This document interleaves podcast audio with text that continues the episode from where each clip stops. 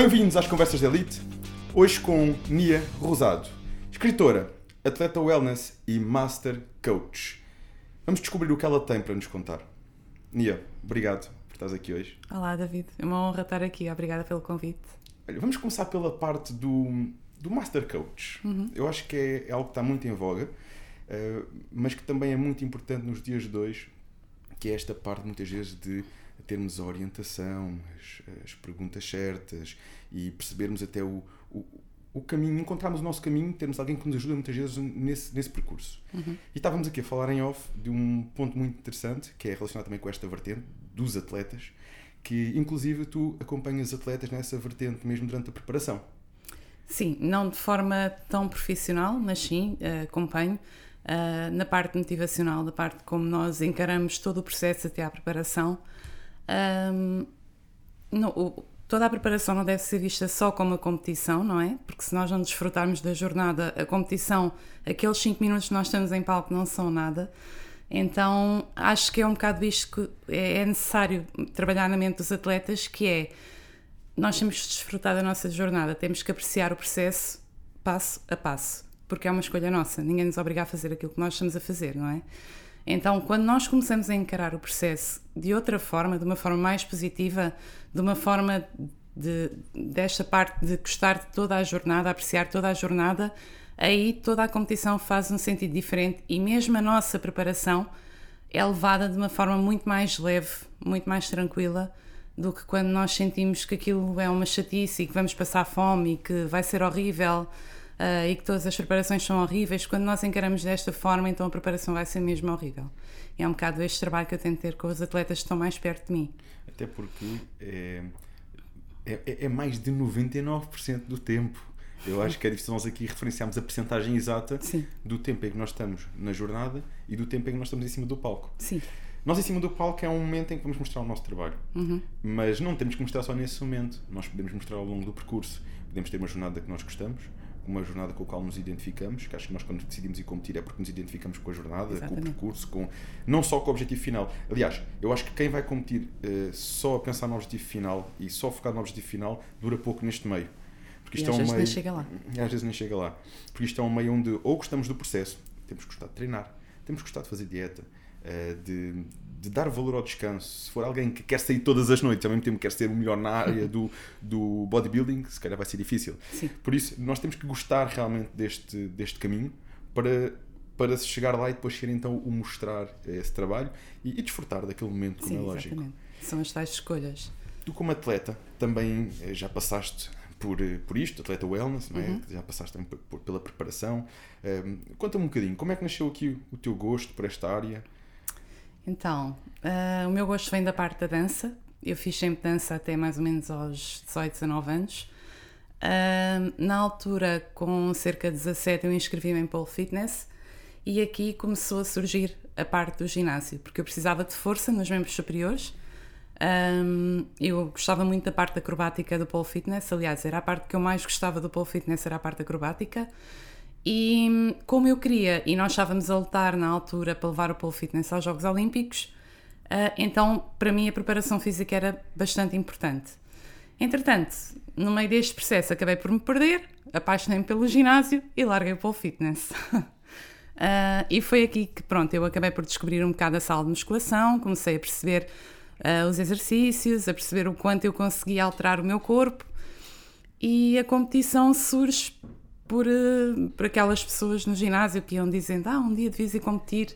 Isto em, sei lá, 2010, 2011, ainda não se ouvia falar assim tanto nas competições, como hoje é uma coisa mais normal. Sobretudo do wellness, que é uma categoria O wellness nem nova. havia cá, Não existia. não existia cá. Aliás, o wellness estava a acabar de arrancar no Brasil. Portanto, era uma categoria até relativamente nova no Brasil.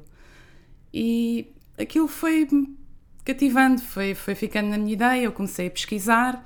Na altura havia muito pouco. ah, havia a Angela Borges, a Vivi e pouco mais, que eram as, as primeiras ali a competir.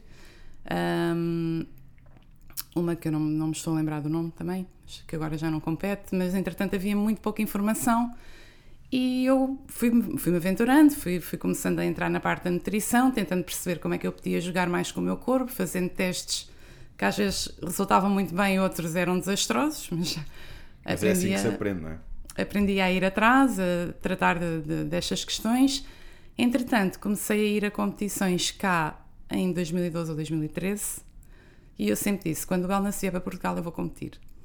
E toda a gente me dizia: és maluca, o Wellness em Portugal? Alguma vez? Aquilo, nós nem temos mulheres para competir em wellness, não, não faz sentido. Eu dizia, quando o wellness ia para Portugal, eu vou competir. Em 2015, o wellness foi para Portugal e eu fui competir. Primeira vez em 2016. Já tinhas feito competições em 2012, 2013? Não, não. Aí só tinha ido assistir. Ias assistir, ok. Sim, ia só assistir. Só que, de facto, na altura Body Fitness, não é? na, na altura na antiga federação do FPB, e Bikini Fitness. E eram duas categorias que eu não conseguia enquadrar, nem numa nem noutra. Não, não fazia o mesmo meu gosto. Eu gostava mesmo era do wellness. E pronto, depois em 2015, acho que foi para aí em novembro que saiu a notificação que em maio de 2016 seria a primeira competição de wellness. Eu não fui a de maio, fui a de novembro. Um ano depois? Sim.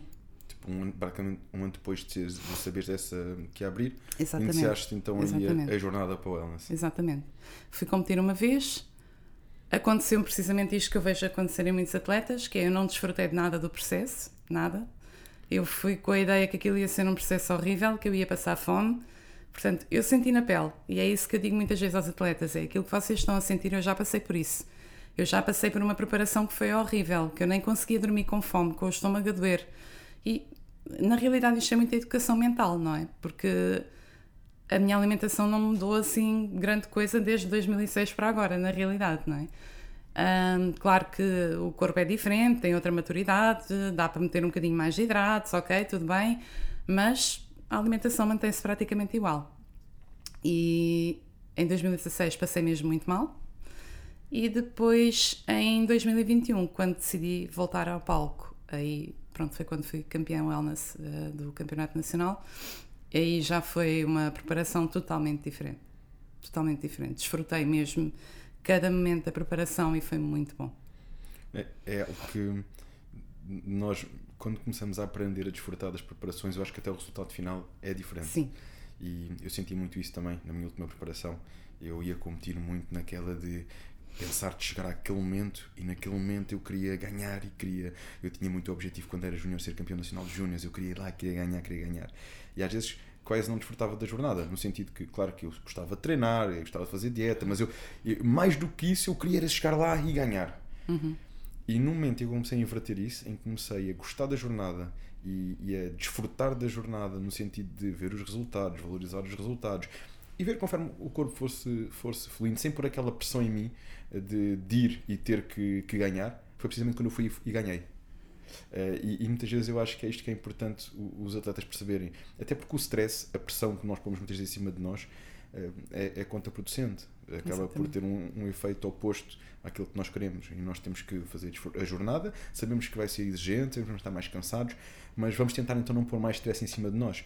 Vamos valorizar o processo, vamos fazer acontecer dia após dia, valorizar desta semana para semana estamos melhores, estamos a evoluir, estamos a, a, no treino, na dieta, tudo mais. E quando o atleta percebe isto, eu acho que, que as coisas fluem muito melhor. Sem dúvida. E quando uh, então deste este, este passo para o wellness, já estavas a fazer também a tua. Já estavas na área do Master Coach, certo? Uh, não, em 2016 ainda não. Foi depois. Em 2021 sim. Ok, em 2020, ou seja, a tua, a tua segunda preparação já tinhas também estas ferramentas. Já. E sentes que, que te ajudaram? Bastante. Em que sentido? Onde é que notaste mais diferença? Uh, portanto, nessa parte, a primeira logo a parte mental da preparação, de perceber que eu tinha que gostar da jornada, não propriamente do resultado final. O resultado final é uma consequência uh, de tudo aquilo que nós trabalhamos ao longo de meses, ao longo de anos, na realidade. Um, e ajudou-me também muito na parte pessoal. Uh, a forma de encarar as críticas, a forma de encarar o eu não quero dizer o ambiente nos bastidores, porque na realidade o ambiente nos bastidores por norma é sempre bom. Eu digo é o fora dos bastidores, aquilo que se leva e depois aquilo que se ouve, que eu em 2016 não soube lidar de todo, e foi uma coisa que me mandou muito abaixo.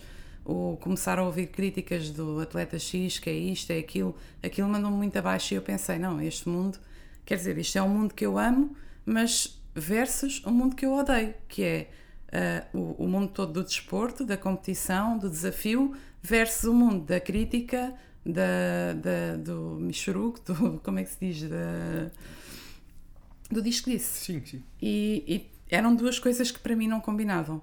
Quando eu inicio a, a, fase do Master Coaching, eu começo a separar as águas e a perceber que é possível eu viver neste mundo sem uh, olhar ao resto. Eu escolho aquilo, a informação que chega até mim, eu escolho a informação que eu quero captar para mim. Então, a partir deste momento, a chave está na minha mão. Eu faço o que eu quiser, eu tenho esse poder. E quando eu comecei a perceber isso, uh, eu tive mesmo um rodar de chave em toda a minha vida, em todos os aspectos. Eu trabalhei só para um e foi transversal a toda a minha vida. E, e foi muito transformador a, a, parte do Master Coaching, uh, principalmente para mim, para o meu autoconhecimento. E depois, todas as pessoas que me acompanharam na jornada, as pessoas que foram competir ao mesmo tempo que eu, que eram da minha equipa, acabaram por sofrer, entre aspas, esta, esta transformação também. E foi muito enriquecedor perceber que a transformação que aconteceu em mim estava também a, a, ter frutos para as pessoas que estavam à minha volta. E a partir daqui eu percebi que queria começar a, a trabalhar nesta área. Esta parte das críticas, isto não falo só a nível de atletas, mas para a vida. Uhum. É, é, até se calhar mais evidente em nós atletas porque temos uma exposição grande, não é? E no fundo eh, vamos mostrar o nosso físico e, e, em muitos casos, e sobretudo se é um atleta que quer também uh, ter uma boa projeção, até eventualmente encontrar patrocínios, acaba por mostrar também o seu percurso, a sua jornada, tem uma exposição grande. E isto dá aso um, a elogios, dá aso a muitas coisas boas, mas também dá aso a críticas, não é? Normal quando estamos expostos. E há atletas que lidam melhor do que outros com isso. Há pessoas que lidam melhor uh, do que outras uh, com isso. O, o que é que tu recomendas aqui? Uh, que estratégias utilizaste e consideras que são importantes, no geral, não só para os atletas, mas no geral, para conseguirmos pôr de lado ou abstrairmos destas críticas que vão sempre existir na, uhum. na nossa vida? ou seja, canalizar isso a nosso favor para chegarmos mais longe ao invés de começarmos a pensar naquilo que os outros estão a dizer e será que é, será que não é. Ou seja, em vez de começarmos a ser naquele ciclo vicioso de valorizar em demasia esses comentários. Então, há uma frase que eu levo para a minha vida já há alguns anos que é: existe sempre o lado bom da situação ruim. Uh, e isto é muito importante, que é nós não temos que ignorar propriamente as críticas, ok? Porque existem críticas que realmente podem encaixar uh, na nossa vida e nós percebermos que podemos evoluir ouvindo aquela crítica. Agora, existem outras que realmente não interessam. Contudo, uh, no meio dessas críticas existe sempre alguma coisa boa. Primeiro, se nós estamos a ser alvos de muitas críticas, significa que estamos a ser alvo de muitos olhares. Se estamos a ser alvo de muitos olhares, significa que aquilo que nós estamos a fazer está a fazer diferença. Ok? Se existem pessoas incomodadas com isso ou não, isso é um problema delas, é o processo delas, não o nosso. Existe muito aqui a, a fase espelho, que é nós projetamos muito nos outros aquilo que mais incomoda em nós próprios. E quando nós começamos a perceber isto, nós começamos a ouvir uma crítica e a pensar: ok, aquilo diz sobre mim ou diz sobre ele? E a partir deste momento tudo muda. Outra coisa que, que eu acho que também acaba por ser muito bom que é, como eu disse há bocado, a escolha é sempre nossa. Em tudo na nossa vida a escolha é sempre nossa. E eu costumo dizer, e, e na crítica isto também se aplica, ok? A dor é inevitável, a, o sofrimento é uma opção. Quando nós temos uma crítica, ela pode doer, mas nós vamos escolher o que é que aquela crítica vai representar para nós. Nós podemos escolher sofrer com ela é? e ficar ali num, numa pescadinha de rabo na boca que nada se desenvolve. Nós não vamos sair da mesma cepa torta e vamos ficar a sofrer das críticas que ouvimos de fora, ou podemos escolher, por exemplo, utilizar, utilizá-la como um trampolim. Ok?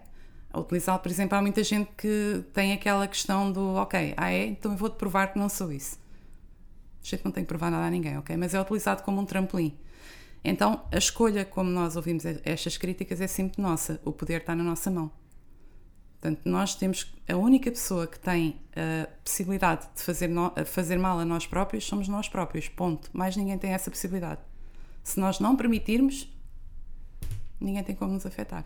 No fundo, isto tem muito a ver com a forma como nós vemos essa crítica e realmente percebermos. Acho que esta expressão que utilizaste é, é esclarece muito neste sentido que é entre a dor e o, e o sofrermos com isso, não é? Uhum. Uma coisa é uma crítica, outra coisa é a gente depois ficar a sofrer com isso, ok? Perceber o que é que faz sentido, o que é que não faz, seguir em frente. E é uma coisa que eu considero muito importante, é, nós quando estamos a ser alvos de críticas, tu usaste aqui a expressão, estamos a ser alvos de muitos olhares, provavelmente estamos a fazer algo diferenciador, estamos a impactar, estamos a deixar a nossa marca. Agora aqui depois há um ponto, é, estamos hum, tranquilos, consistentes com o nosso percurso, Exatamente. está tudo bem, segue em frente ok, se calhar esta crítica tem sentido, posso melhorar, posso fazer diferente, posso fazer melhor. Então aí sim, fazer a mudança. Eu acho que é muito é, esta clareza que é importante nós percebermos quando estamos perante uma crítica. Não vá logo para o lado pessoal e não ferver, mas sim tentar respirar fundo, perceber isto faz sentido, tudo bem, posso melhorar. Não faz, está resolvido, seguir em frente. Uhum. Isto eu acho que se treina. Um, acho que nós com o, tempo, com o tempo começamos a, a, conseguir desenvolver este discernimento. Ao início parece que fervemos em pouca água com as críticas quando começamos a ter realmente uma exposição maior e depois com o tempo começamos a conseguir filtrar e perceber o que é que realmente faz a diferença e não faz. E, e aliás, quando nós começamos a ganhar esse discernimento e, e essa maturidade, dá-me até a percepção que as críticas diminuem, porque as pessoas percebem que de alguma forma não nos conseguem afetar com isso. Vão sempre existir, é normal, mas, mas diminuem. Uhum. Uh, se nós somos aquelas pessoas que alimentamos isso, como eu já vi em alguns casos, pessoas que, se alimentam, que alimentam muito e respondem muito às críticas, a tendência depois vai ser sempre alimentar. Sim. E acho que só por aí é logo um ponto importante, é uh, avaliar realmente se vale a pena uh, dar valor àquela crítica ou não. E as críticas que muitas vezes fazem mais sentido dar valor são as pessoas que nos conhecem realmente bem. É, porque, não é porque as pessoas viram uma foto nossa, porque viram um, vídeo nosso, porque às vezes isso não é suficiente para as pessoas nos conhecerem, mas aquelas críticas que faz sentido nós pensarmos duas vezes, eu acho que é sobretudo das pessoas que estão próximas de nós. Contudo, eu concordo contigo, contudo, muitas das vezes também as pessoas que estão próximas de nós têm as dores delas e às vezes as críticas refletem as dores delas e não as nossas. Então é, é necessário também haver este, este discernimento da nossa parte e este autoconhecimento e perceber até que ponto é que aquela dor é daquela pessoa nossa. Porque lá está, a pessoa pode querer o melhor do mundo para ti, mas se ela tiver ali uma lacuna numa questão qualquer, ela vai te aconselhar com a dor dela. É? Porque Isto. ela já passou por aquilo ou já sofreu aquilo, Exatamente. não quer dizer que vá acontecer contigo, não é? Exatamente. E ela pode estar a dizer aquilo para o teu bem. E com, eu costumo dizer, ela pode estar a dizer aquilo mesmo por amor e com amor. Mas nós temos que saber filtrar e perceber até que ponto é que aquilo faz sentido na nossa vida ou não. E aqui a, a Nia escritora. Conta-me um bocadinho aqui desta transição do coaching para um, a parte da, do, do, livro que tu lançaste e o, o que é que pretendes, a mensagem que pretendes também passar com esse livro. Então, uh, como eu disse, isto, isto acabou tudo por. Uh, isto acaba tudo por se unir, tudo umas, umas coisas às outras. Uh, o coaching deu uma necessidade de eu, de eu explicar a minha história e de explicar como é que eu faço a superação de obstáculos na minha vida. Uh, houve uma, uma questão que me perguntaram há dias, há uns tempos numa entrevista, que foi: a partir do momento em que és Master Coach, deixas de ter problemas na tua vida? Não, né? Toda a gente tem problemas. de forma diferente, Interpretas, exatamente, exatamente. Interpretas como obstáculos que tens que superar de outra forma.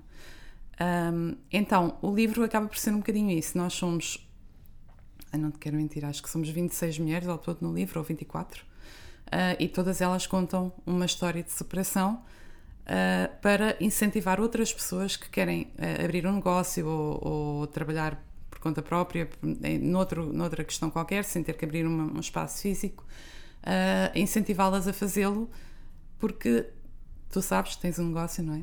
E os primeiros anos são muito desafiadores e muita gente morre na praia logo nos primeiros anos porque não tem esta, esta vontade de superação. E no fundo o livro acaba por incentivar um pouco isso. Mas de onde é que vem a minha vontade então de descrever essa parte? Eu tive um acidente de viação em 2017. Uh, ah, aliás, rebobinando ainda um pouquinho mais atrás, a minha formação é informática de gestão, portanto tem nada tem a ver com, com a parte que eu estou a trabalhar hoje em dia. Uh, eu saí da informática de gestão para começar a seguir um bocado aquilo que o meu coração me dizia. Eu tinha que trabalhar com a autoestima das pessoas de alguma forma, não sabia como. Então comecei a entrar na estética. Uh, da estética acabei por, por, ir um bocadinho para a nutrição, para o ginásio, andei aqui um bocado sempre a picar de um lado para o outro, sempre sempre bem qual é que seria. Eu sabia qual era o meu propósito, não sabia era como é que podia chegar lá. Uh, em 2017 eu tive um acidente de viação que me afastou completamente do ginásio e só, só consegui regressar em 2019. Estes dois anos que eu tive parada fizeram-me perceber qual é que seria mesmo o meu propósito uh, e, e de, de, que forma é que eu poderia fazer. E sem dúvida alguma começa a nascer aqui a parte do coaching, a parte da nutrição, que é uma parte que eu sou mesmo muito apaixonada, e, e ela começa a nascer aqui nesta, nesta pausa de, de do, do ginásio.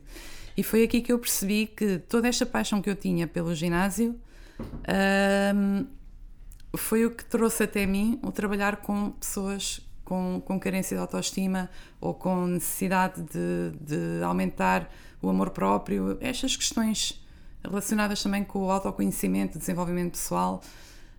Um, e então eu quis colocar isto tudo no livro. Como não dava para colocar toda a história, eu escrevi um capítulo mais pequenino e falei do acidente e de como isto me superou e como foi o virar de chave na minha vida até a nível de negócio. Um, e, Achas e... que o facto de teres parado, do, do, do acidente de ter feito parar, te fez realmente refletir e ver as acalmar, no fundo, parar um bocadinho às afamagens do dia a dia e ver as coisas de outra forma? Sem dúvida, sem dúvida. Porque lá está, uma coisa é nós fazermos as coisas de forma automática e tu se calhar também sentes isso. Nós, quando temos uma rotina de treinar, comer, trabalhar, é tudo automático. Quando nós somos privados disso, nós percebemos a importância que isso tem na nossa vida. E eu fui privada disso. Eu fiquei com o nervo ciático pinçado, eu não conseguia sequer sentar-me na cadeira sem ser tipo de forma de ir assim meio deitada e depois começar a encostar o lado direito e sentada. Portanto, toda esta limitação que eu tive em 2017 fez-me perceber o quanto isto era importante na minha vida e fez-me refletir isto tudo que é quando tu tens uma grande paixão, como eu disse há bocado, porque é que isso não pode estar relacionado com o teu propósito? Porque é que isso não pode estar relacionado com a tua missão aqui, não é? Nós todos nascemos com um objetivo, com qualquer coisa para fazer neste mundo, não é? E porque é que isso não pode estar relacionado? Porque é ser só uma parte da tua rotina, do teu dia a dia. E isto fez-me refletir nisto tudo. Aliás, eu acho que eu incentivo, eu diria, eu incentivo toda a gente a, a seguir a, a sua a, sua aquilo que realmente o move, a sua uhum. paixão, uhum. Uh, porque eu acho que isso nos aproxima não só do nosso propósito, mas também nos faz uh, conseguir trabalhar, digamos assim, de forma muito mais feliz, porque estamos a, fazer, a construir algo, estamos a, a empenhar-nos em algo que vai de acordo com aquilo que nos move realmente. Eu sei que muitas vezes em determinadas fases da vida e para algumas pessoas isso não é possível, mas eu acho que nunca devemos desistir dessa parte. Eh, porque no fundo, qual é que é o objetivo de estarmos aqui se não for para seguir o nosso propósito, se não for para seguir aquilo que nos move? É? Exatamente. É? Um, e qual foi aqui realmente o propósito que tu descobriste? Ou, aliás, tu já sabias o teu propósito, tu querias uhum. encontrar o caminho. Uhum. Eu, eu agora gostava de perceber qual é que é o teu propósito e qual foi o caminho que tu descobriste. Então, o meu propósito é, sem dúvida alguma, trabalhar com a autoestima das mulheres. Okay? Eu, mulheres em específico, porquê? Mulheres em específico, porque eu fui uma pessoa sempre. Eu sofri de bullying na escola. Um, eu lembro-me no oitavo ano fui considerada a rapariga mais feia da escola e isto para mim foi uma coisa horrível de lidar. Um, teve muito impacto no início da minha vida também, não só no desenvolvimento profissional, na, na aceitação que eu, que eu sentia no meu meio profissional, bem como também a nível uh, emocional, também foi uma, uma questão muito forte, me mandou muito abaixo e durante muitos anos eu achava que era sempre menos do que os outros, fosse no trabalho, fosse no que fosse. Um, e, e, eu sinto que quanto mais pessoas se aproximam de mim, pois eu acho que isto é uma coisa muito comum, quando tu tens um propósito, parece que toda a gente que se une a ti, tu ficas tipo um imã de pessoas que querem seguir a tua caminhada, não é? E todas as pessoas que se unem a mim, eu sinto que têm exatamente isto foram pessoas que já sofreram no passado, sofrem de problemas de autoestima, de amor próprio e querem uh, muito, mesmo, mesmo muito recuperar isto. E sinto isto mais da parte das mulheres, ok? E talvez também por ser mulher, não é? Tenho esta questão mais virada para o lado feminino, uh, porque realmente nós, uh, eu, não, eu não sou muito ligada àquelas falas de igualdade de sexo e etc. Não, não é bem por aí que eu vejo eu sinto é que nós, nós nascemos com muito poder de criar e desenvolver. E existe muito esta questão das próprias mulheres que não se sentem merecedoras de fazer isto. Cada vez mais existe, ok, mas ainda não o suficiente. E eu sinto que as mulheres precisam de com começar a compreender muito mais o poder que nós temos.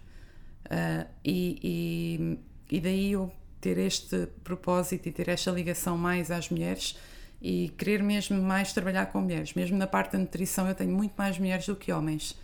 Um, e acaba por ser um bocado por aí. Outra questão que eu acho que, que também me leva a trabalhar com mulheres é que eu sinto que elas olham para mim como um exemplo a seguir. Então, já que eu posso servir de modelagem, então eu prefiro doar essa modelagem e poder dar o meu contributo nesse sentido. Uh, quando tu perguntas também o que é que, qual é que foi o caminho que eu escolhi, entre aspas, para isso, uh, sem dúvida alguma foi o Master Coaching. Uh, é o, a ferramenta que eu tenho mais poderosa para resgatar estas pessoas que não têm este amor próprio esta autoestima. Um, como nada nasce do. Não, nós, não, nós não pulamos daqui para aqui sem percorrer a jornada, não é? Como na preparação, eu faço outras coisas para conseguir financeiramente chegar até onde eu quero. Então eu trabalho com a estética, também com a parte da autoestima e com a parte da nutrição, que também me vai buscar aqui a autoestima. Um, e enquanto eu não conseguir estar totalmente focada no meu propósito, que eu quero que seja apenas o Master Coaching e a nutrição, eu tenho que ir passo a passo até chegar lá e pronto, para conseguir financeiramente, conseguir chegar até ao topo.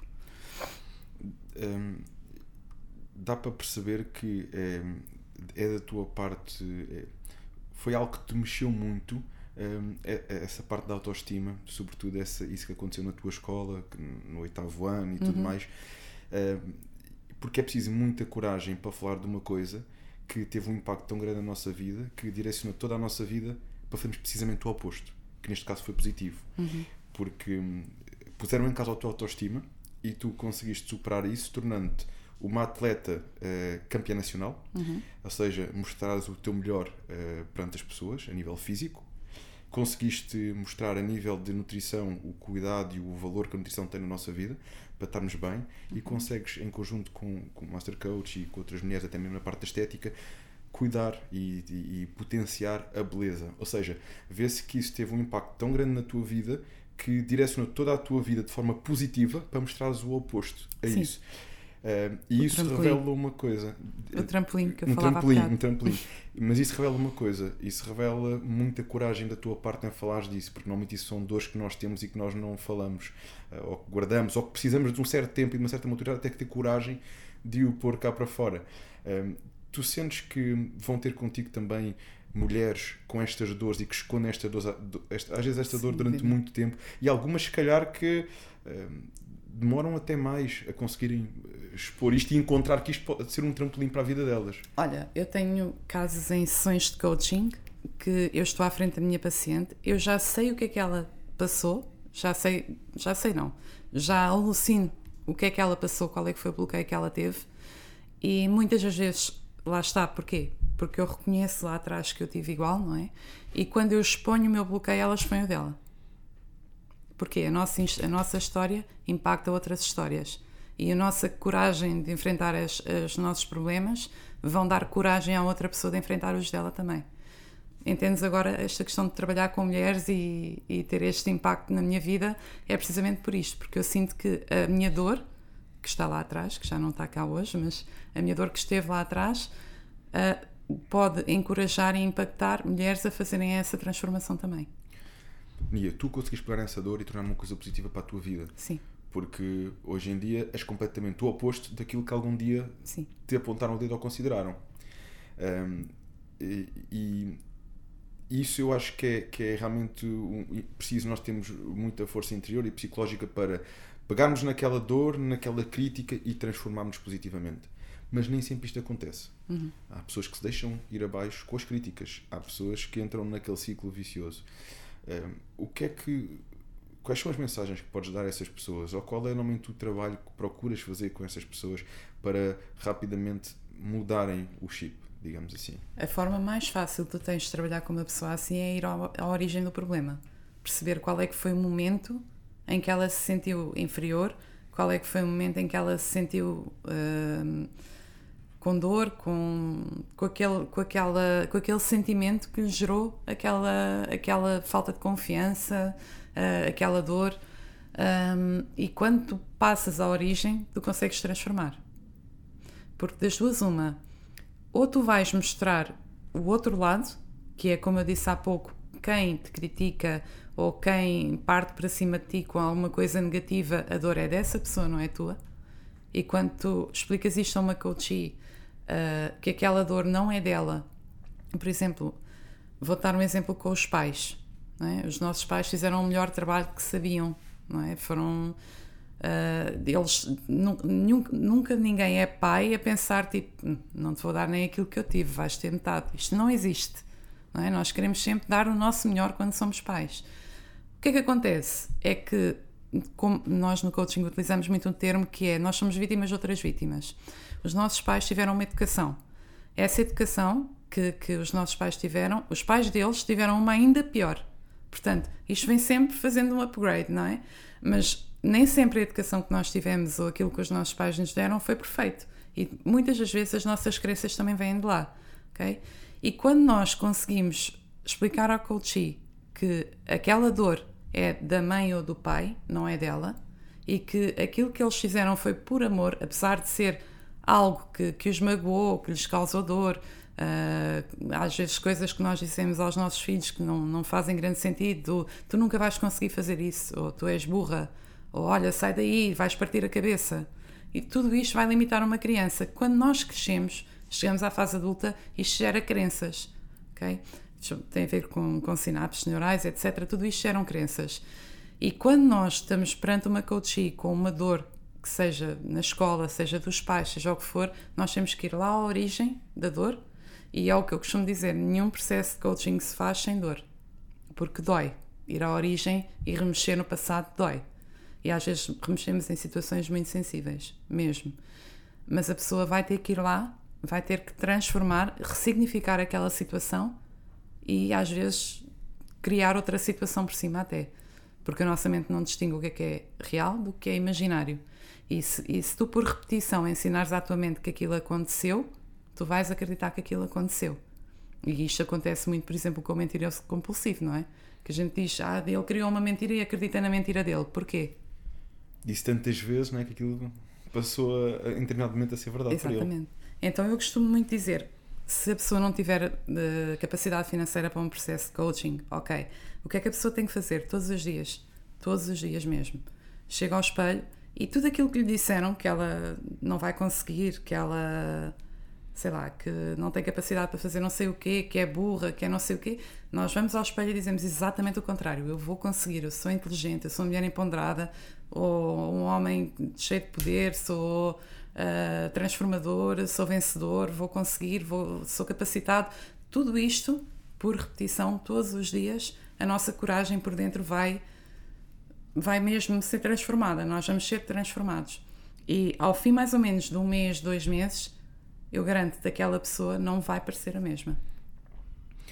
Isso leva-nos às afirmações positivas, não é? Que é, que é algo utilizado e que tem, também tem alguns efeitos, alguns, muitos efeitos comprovados uh, na nossa parte psicológica, porque acaba por ser uh, a forma como nós começamos a ver o mundo. É? Uhum. É? Dizemos tantas vezes, e eu, é uma coisa que eu acredito muito.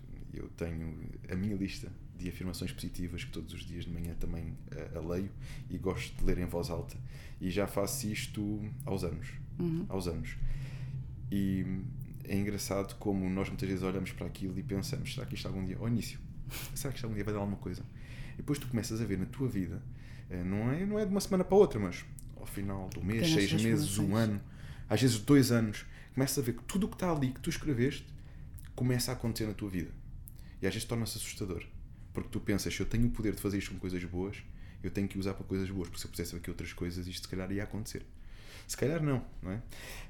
E é isso que acontece muitas vezes quando as, com mentiroso compulsivo, com pessoas que têm pensamentos negativos, aquilo depois acaba por trazer uma bola de neve Sim, isto negativa. Pode ser positivo ou negativo, pode ser utilizado para as duas coisas. E se a nossa mente tem este poder tão grande de nós, quando temos uma afirmação, uma coisa que queremos ler em voz alta e escrever de forma positiva, uma forma que, que entre em nós e, sobretudo, temos que pôr significado naquilo. Visualizar. Visualizar aquilo, imaginar-nos daquela forma e, e, o que é facto é que isto com o tempo, a questão é que isto resulta com toda a gente.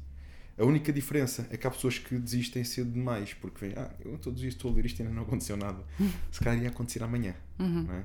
e, e nós, quando temos a capacidade de perceber realmente a importância das afirmações positivas, encontrarmos ali as afirmações que fazem sentido para nós, não tem que ser um livro, às vezes são 5, 6 afirmações que façam sentido para nós, que nos identificamos profundamente, que queremos para a nossa vida, a nossa forma de ver o mundo, a vida. Eh, Afirmações que sejam positivas e realmente que nos deem poder, força. E ao lermos isso todos os dias, repetidamente, isso garantidamente faz a diferença. E o coaching apoia muito isso, mas é, é- é tal coisa. Isto é uma ferramenta gratuita é? que qualquer pessoa, se não tiver neste momento possibilidade de fazer uma sessão de coaching, pode começar a fazer. Escrever essas afirmações e começar a ler. Há outra também, que, que também posso falar aqui, que é, é algo que eu faço com quase todos os meus amigos, que é a maior parte das pessoas, quando tu pedes, olha, coloca aí uma lista de, de qualidades que tu tens. As pessoas demoram uma hora, duas horas e não colocam uma qualidade. Ah, coloca lá a lista de defeitos. Há um livro quase. Então, eu costumo fazer um exercício para isto que é olha para três personalidades que tu admires, que tu modeles, que tu penses mesmo um dia eu quero ser assim. E dessas três personalidades nomeia três características positivas. Para três para cada uma delas. A quarta personalidade és tu. Nessa quarta personalidade nomeia três características positivas. E a pessoa vai ter que nomear, ter por onde der, vai ter que nomear. Já, já teve ali numa lista interminável a pensar no cérebro dela características positivas, vai se lembrar de alguma para pôr para ela. E depois eu, eu peço para colocarem numa folha à parte as, as nove características, não, as 12 características, ah, e colocar eu sou antes de todas. E as pessoas ficam sempre a olhar para mim. Porquê? Eu explico sempre pelo efeito espelho. Tu só consegues ver as qualidades no outro que existem dentro de ti. Se elas não existirem dentro de ti, tu não vais conseguir ver no outro. E o mesmo para as más. É exatamente a mesma coisa. E encontras aí também uma forma de afirmações positivas, de se construir Exatamente. uma lista de afirmações positivas. Exatamente. Pessoas que nós nos identificamos, têm algo que realmente nós admiramos, porque realmente Porque também temos isso nós. em nós Exato. e que vemos naquela pessoa, se calhar, ainda mais evidente. Uhum. E, e isso ajuda-nos a construir depois aqui, uma, um- no fundo, um caminho, não é? Porque as afirmações positivas são muito por aí também, é um bocadinho um caminho de conduta. É um Sim. bocado isto, é um bocado uma conduta que nós queremos construir para nós. Uhum. Um, são, são estratégias que eu acho que são muito interessantes e que simples, que só, as pessoas só precisam de uma coisa, é de as fazer repetidamente. Sim. Que às vezes, às vezes eh, torna o simples em complexo, porque nós temos aqueles dias em que estamos motivados para fazer determinada coisa e temos aqueles dias em que não estamos, não é? E, e estas coisas vence quando nós estamos realmente, quando fazemos isto todos os dias como parte do Eu- processo. Eu costumo dizer uma coisa, David, que é nós quando estamos na barriga da nossa mãe, nós não estamos lá a ser gerados para ser milionários. Ou não estamos lá a ser gerados para ser grandes génios. é? Portanto, todos nós nascemos com a mesma capacidade. Todos. Não há, não há nenhuma exceção. Todos nós nascemos com a mesma capacidade. Portanto, a forma como nós levamos a nossa vida, a tal questão, esta conduta que nós levamos, como tu estás a dizer, é que vai diferir realmente onde é que nós vamos chegar. Mas a capacidade existe toda dentro de nós. Aliás, eh, o ser humano, e isto é transversal a todos, é feito para sobreviver. Não é feito para ter sucesso, não é feito para ser Uhum. Exatamente. milionário. É feito Exatamente. para sobreviver. O corpo humano é a prioridade é sobreviver e a seguir reproduzir. Uhum. Nós quando queremos ter sucesso, quando nos queremos destacar, nós temos que realmente ter um, temos que ir contra eh, é quase contra a natura. Temos que nos desafiar constantemente, temos que ir da zona de conforto. Uhum. Porque nós na zona de conforto estamos, estamos bem, mas a nossa vida fica estável ali. Se nós queremos mais, nós temos que sair da nossa zona de conforto. E isto é mais fácil falar do que fazer. Porque muitas vezes nós ah, sabemos isso, temos que sair da zona de conforto, mas depois quando chega a hora, ah, é? E ah, se calhar até.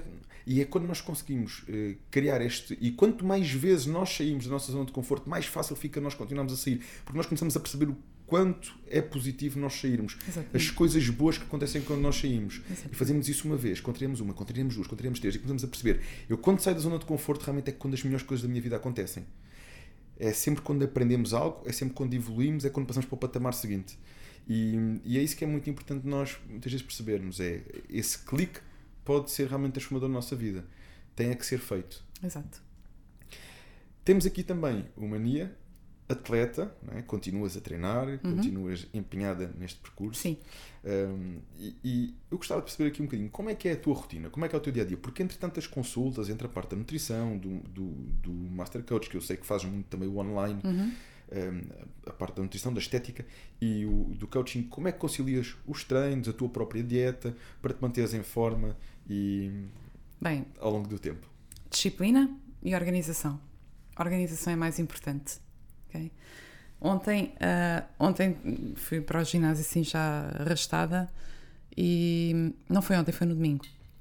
Fui arrastada para o ginásio, literalmente. E, e eu, um amigo estava-me a perguntar: uh, Mas não vens treinar? E, e respondi-lhe: Vou, mas por disciplina, porque a minha vontade é mesmo ficar estatelada no sofá. E é um bocado por aí, que é, eu tenho a minha agenda super, hiper, mega programada, tenho tudo, até eu ir aos, às compras no supermercado está marcado na minha agenda. É de loucos mesmo, mas a realidade é que funciona. Então se funciona, eu mantenho. Um, eu tenho, uh, eu consigo programar toda, toda a parte estética, toda a parte uh, de coaching, nutrição na minha agenda, a parte do treino tem que estar na agenda às vezes as pessoas dizem-me assim: Ah, eu não consigo treinar. Não consegues treinar? Ok, mas o que é que tu fazes? Ah, trabalho ali no escritório.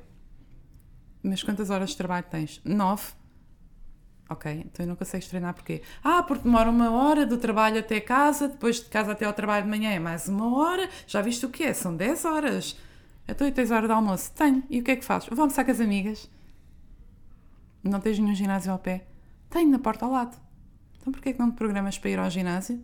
Nem que nem que seja 35, 40 minutos, e depois agarras nos 20 minutos, ou às vezes a maior parte das pessoas até tem mais do que uma hora de, de almoço, e agarras, vais ter com as tuas amigas. Ah, pois realmente é uma forma de ver as coisas. Prioridades. Quando as pessoas querem, as pessoas arranjam um jeito. Se encaixares na tua agenda, vai acontecer. Por exemplo, eu tiro a minha hora de almoço. E eu até brinco com a situação da hora de almoço porque hum, eu tiro 3 horas de almoço. Porque uma, eu vou para o ginásio conviver. Aí, segunda e terceira, eu treino e faço o cardio. Também é importante a parte do conviver. Sobretudo se estiver na agenda, que é para não misturarmos, não é? Porque treino é treino, conviver é conviver. Não, eu meto treino, é para, para, enganar a minha mente, eu meto treino nas 3 horas, que é para não me sentir mal, para não Muito saber bem. que vou a primeira hora conviver. Então eu engano o meu cérebro. É o aquecimento e depois então começas o treino. É, mas eu faço de propósito. Eu vou uma hora para estar ali a conversar, a descontrair, faço o meu treino, faço o meu cardio, saio, tomo o meu banho e quando chego ao trabalho parece que estou a iniciar o dia de novo. Estou revigorada, já estou ali. Um refresh. Sim, completamente. Mas preciso da parte do conviver, senão não é a mesma coisa.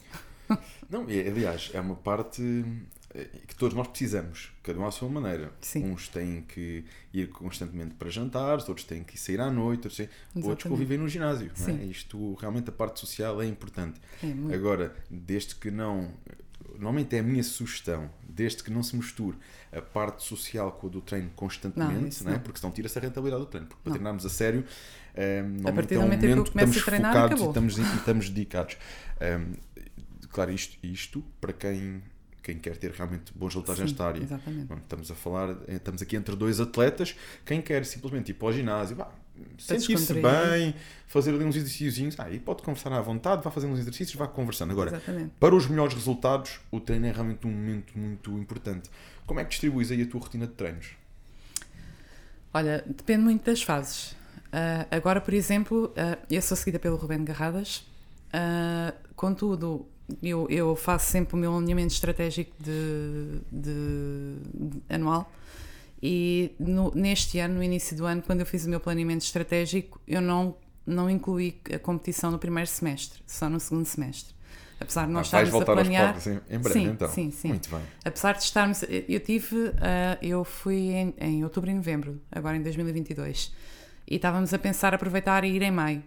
Só que. Fizeste em, em outubro e novembro, fizeste a Power Expo? Fiz a Power Expo e Santarém. Ok. Santarém. Então na Power Expo não nos encontramos por acaso, por pouco, porque eu também fiz a Power Expo. Ok, então sim, Pronto, foi mesmo Eu por fiz pouco. a Power Expo e depois fiz o Hércules Olímpia. Fizeste sábado e domingo a Power Expo ou fizeste só sábado? Não, não fiz domingo. Fizeste domingo, então foi no dia em que eu fiz. Também fizeste domingo, pronto. Fizemos competição no mesmo dia e não nos cruzámos. Mas, pronto, também e, é bom sinal. Estavas em palco tá... quando eu estava a aquecer, provavelmente. Provavelmente, sim, provavelmente, porque o, o, o Clássico Physique, acho que não, o Clássico Physique entrou depois. Não, entrou depois do biquíni e deve ter entrado antes do wellness. Sim. Foi algo assim. Sim, porque o Jay foi receber o prémio de melhor posador Não, isso foi no não, sábado. ele foi no sábado. Mas no domingo ele, ele competiu primeiro do que eu. Ele, Ele saiu eu estava a pôr o brilho. O Jay também competiu no domingo, na, Sim. na Power Expo. Sim, É. Pronto, foi por pouco então. foi, foi mesmo. Ahm, e entretanto. Estás Ah. a falar do planeamento de competição estratégico. Sim, então, quando eu, quando eu planeei o meu de 2023, realmente não encaixei, ah, porque eh, isto é aquilo que as pessoas às vezes precisam perceber que é, nós ainda não somos profissionais, não é? Ah, e como amadores, temos toda uma vida a acontecer para além das competições, não é? E, mesmo com profissionais, porque Sim. as pessoas estão habituadas a ver os profissionais que estão no Olímpia e os que estão no Olímpia, ainda no outro dia estava aqui com um convidado, acho que foi com o Luís Postiga, estávamos a falar sobre isso. Nós no Olímpia, aqui só para contextualizar aquilo que quis dizer, nós chegamos a ter aquele top 6 à frente a competir, eh, seja em que categoria for, no wellness, no clássico físico, no bikini. Temos aquele top 6 que são os atletas que, estão ali no, no, no pódio que toda a gente ouve falar, toda a gente segue. Mas depois fomos a reparar em determinadas fotos, temos dezenas de atletas lá atrás que também estão a competir e que ninguém conhece. E que se tu fores o Instagram de um ao, ao outro, se calhar nós temos mais seguidores do que eles. O que é que eu quero dizer com isto? É que eh, só- não vivem de patrocínios, eh, continuam a ter que fazer os seus trabalhos e são atletas profissionais. Eh, e depois isto levou aqui uma pergunta que foi muito interessante, uma pergunta hum, que, o- que o Luís fez, que foi se o, se o, se um Procard eh, é o início ou o fim de uma carreira de um atleta. Porque não são todos os atletas que profissionais conseguem viver do desporto. Às vezes há amadores que conseguem tirar mais rentabilidade do desporto Exatamente. eh, sendo amadores. Pronto, isto para contextualizar aqui um bocadinho que realmente o, o ser amador hum, implica termos este trabalho e tudo mais, mas para muitos profissionais também implica. Sim, sim, sem dúvida alguma. Ahm, e, e só que enquanto aquilo que eu, que eu diferencio aqui é quando tu és profissional, se for o início da tua carreira, porque eu percebo a, a, a pergunta do Luís, sem dúvida alguma, mas se for o início da tua carreira, tu tens que ter noção que vais ter que encaixar aquilo no teu planeamento estratégico, não é? Se é aquilo que tu queres fazer no teu ano, se tens X competições para ires, para fazeres, por exemplo, um Pro Qualifier para, para a Olímpia, não é? Ahm, tu tens que fazer aquelas competições e vais ter que encaixar aquilo na tua agenda, de por onde é. Com trabalho, sem trabalho, vais ter que encaixar. Eu, como amadora, sinto que tenho outros projetos ah, para dar andamento e preciso, às vezes, de estabelecer ah, prioridades. E foi isso que eu fiz. No início do ano, estabeleci a prioridade. Uh, portanto, não encaixei a competição no primeiro semestre, encaixei no segundo semestre. E tive uma conversa com o Ruben e disse: Olha, uh, no primeiro semestre, então, eu vou ficar a, a seguir-me sozinha, entre aspas. Portanto, vou manter a minha rotina, logicamente, até porque já nem sei viver sem ela. Vou manter a minha rotina. A partir do segundo semestre, a gente inicia novamente e vamos iniciar a preparação. Um, e tudo ok, não, não houve problema nenhum. Então, quando eu fiz o, o- isto para te dizer da minha rotina, quando eu fiz o meu planeamento semestral, ficou uma coisa monstruosa que se eu mostrar aquilo a alguém, toda a gente me vai chamar de louca, mais uma vez, como a minha agenda. Ah, mas eu periodize- periodizei, ai, Priorizaste. priorizei ah, o meu, o meu, os meus treinos de forma diferente. Então, neste momento, eu estou a treinar 5 vezes por semana. Ah, estou a treinar, portanto, membros inferiores 3 vezes por semana, sendo que Como, dou como foco. boa atleta wellness, três Sim. vezes por semana é para a perna. Claro. Sendo que antigamente dava foco, eh, imagina, antigamente fazia glúteo e femoral, ah, depois fazia quadríceps, depois fazia só femoral. Pronto, agora não, agora dou ênfase, ah, faço os três, ah, quadríceps, femoral e glúteo, mas dou ênfase a um músculo ah, por, por dia. Portanto, num dia dou mais ênfase a glúteo, no outro dou mais ênfase a quadríceps e no outro ao femoral. Isto Sentes que porque. recuperas bem dos treinos? Sim, sim. Tenho uma, tenho uma boa recuperação muscular, por acaso. E Digo isto porque acabas por ter um dia, um dia, eh, eh, dois dias, no fundo, 48 horas entre cada treino. sim, sim. Mas o que é que eu faço? Imagina, ah, sábado eu treino inferiores, sexta fiz off. Muito bem. Portanto, então eu tento sempre ter ali, não dá sempre, mas tento sempre ter um dia off ah, entre os treinos. Depois só volto a treinar na terça-feira. O teu descanso não é junto. Os teus dias de descanso não são Não, juntos. não, não, não, não, de todo. Eu tentei mesmo alinhar estrategicamente para ter mais descanso, tu vais para o ginásio treinar superiores, ok, mas acabas sempre a fazer o cardio, então no dia de off eu tirei mesmo o cardio para ter mesmo mais descanso Uh, e são dias até que eu tenho menos trabalho, tento marcar menos trabalho físico, tenho mais trabalho online, para conseguir também descansar mesmo, uh, estar deitada, dormir melhor. Algum descanso ao corpo? Sim, sim. Portanto, alinhei-me nesse sentido. Uh, e depois faço dois treinos de, de, superiores, sendo que faço um bocado de circuito. Não, já não carrego muita carga, também considero que uh, o meu, a minha parte de cima não é que não tenha que ter uma manutenção, lógico que tem, mas já está num tamanho que eu não, não quero sair muito mais daqui enquanto não conseguir aumentar mais a perna. Pois, porque o wellness procura sempre um, um destaque da perna, perna sim, e glúteo. Sim. E o cardio fazes quantas, quantas vezes por semana? Portanto, faço 5 vezes, sendo que nos dias de perna faço em jejum, porque depois só treino na hora do almoço e considero que não é o suficiente para impactar o meu treino de musculação. Um, e nos dias de superiores faço no pós-treino, nos dias superiores faço 60 minutos, nos dias de perna faço 30 minutos em jejum. Quanto? 30? Uh, 30. 30 minutos em jejum. E nos dias superiores? 60. 60. Faz um, tu fazes bastante cardio ainda. Sim. Tens dois dias descansas completamente. Sim. É para dar, é como se fosse 30 minutos todos os dias. Um... Pois, se fosse a distribuir o. Sim. dá mais ou menos isso. Sim, para distribuir o tempo pela semana dava mais ou menos isso. Okay. A nível de alimentação, como é que costuma ser a tua rotina? E como técnica de nutrição, que conselhos é que nos deixas aqui? Então, uh, em off eu, eu, faço uma alimentação até bastante diversificada. Um, isto é, eu coloco bastantes frutas, até porque eu considero que é muito importante após a competição termos a fruta por causa da questão das minerais, das vitaminas, etc., para a recuperação do organismo. Um, não faço logo uma carga de hidratos grande, portanto, tento que ela seja mais gradual. Um, e se eu for falar um bocado aqui diariamente, o que é que eu faço? Eu inicio o meu dia ou com aveia ou com papa de arroz Uh, no caso, papa de aveia ou papa de arroz, são coisas que eu, que eu gosto bastante. E eu sou daquelas pessoas que prefere levantar mais cedo e ter um pequeno almoço tranquilo, uh, a ver o, o, meu dia a dia, a minha agenda, o que é que eu vou fazer. Uh, há um hábito que eu tentei já, vá, tirei vá, 70% da minha vida, que é o telemóvel quando eu acordo. Inclusive, eu nem sequer tenho o telemóvel ao meu lado, tenho o telemóvel na sala a carregar. E eu acordo, vou fazer o meu pequeno almoço, só quando eu me sento na mesa é que aí começa a pôr o meu, meu dia em, em on. um, até aí eu estou a processar tudo o que aconteceu no dia anterior, tudo o que eu vou fazer e vou, vou ali processando enquanto faço o meu pequeno almoço. É que hoje em dia as pessoas queixam-se muitas vezes de, de, do sono, de não conseguem descansar, eh, têm sonos muito agitados e isto às vezes começa precisamente como, da forma como as pessoas acordam. Às vezes ainda nem sequer viram a luz do dia e já estão a ver a luz do telemóvel e isto tem um impacto na nossa mente, isto uhum. desregula. É? Uhum. Isto tem um impacto na nossa mente, acabamos por começar logo a acelerar ao ritmo das notícias e do feed que, que temos à nossa frente. Pois e esse é hábito de deixar o telemóvel fora da cama é realmente fora da cama, fora do quarto, uhum. é realmente diferenciador e normalmente traz-nos resultados muito bons até depois na qualidade do sono. Sim, sim. O que é que eu sinto? Eu sinto que nós somos bombardeados de, de questões negativas no dia a dia, não é? As pessoas que nós seguimos não são propriamente se calhar 99% não são pessoas positivas, não é?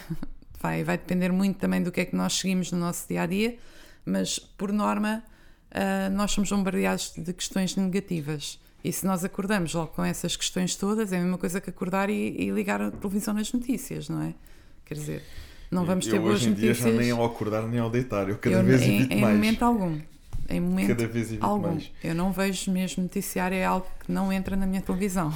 Isto faz lembrar uma, uma história que os meus pais contam. Os meus pais têm, têm negócios e estão na área do comércio e produção de flores. Têm a Florineve e a Flores Nocais. Flores Nocais, as floristas e a produtora. E eles contam uma história desde pequeno que eu os ouvia contar isto. E hoje em dia faço o transfer desta forma. Há quem ache que é um bocadinho extremista, mas o que é facto é que eu não ligo notícias na minha casa. Não ligo. Uhum. Se for a casa de alguém tiver a dar, como ao outro, cada um sabe de si. Mas claro. eu não ponho as notícias a dar na minha casa. Claro. E eles contam uma história que é algo deste género que havia um, um, um senhor que tinha uma relote que vendia os melhores cachorros quentes uhum.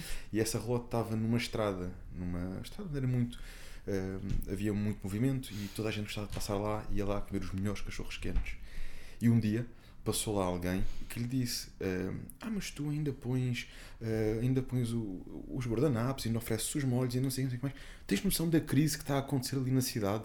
Já está toda a gente a começar a reduzir nestas coisas, já é tudo, se não pedires, não põe, coisas deste género. E o pão já estão a fazer com outro pão, não sei o que. Não tens bem noção da crise que anda ali na cidade. E o senhor, como estava completamente afastado da cidade, ficou, aquilo foi um impacto para ele quando esta notícia lhe chegou. Disse: Bem, se calhar tenho mesmo que começar a fazer aqui alguns ajustes. E começou, começou a mudar a qualidade do pão, começou, já só punha os guardanapos quando as pessoas pediam, os molhos já igual, até que deixou de ser os melhores cachorros quentes e deixou de ter tanta gente a ir ter com ele, precisamente pelos cachorros quentes, porque ele começou a ir atrás das notícias e do negativismo, do, do medo que muitas vezes as pessoas têm. E, e isto eu acho muito importante depois cada um à sua maneira adaptar isto para a sua vida. Nós às vezes começamos, ouvimos, isto é como as afirmações positivas. Se nós pomos as afirmações positivas e lemos aquilo todos os dias, aquilo vai entrar.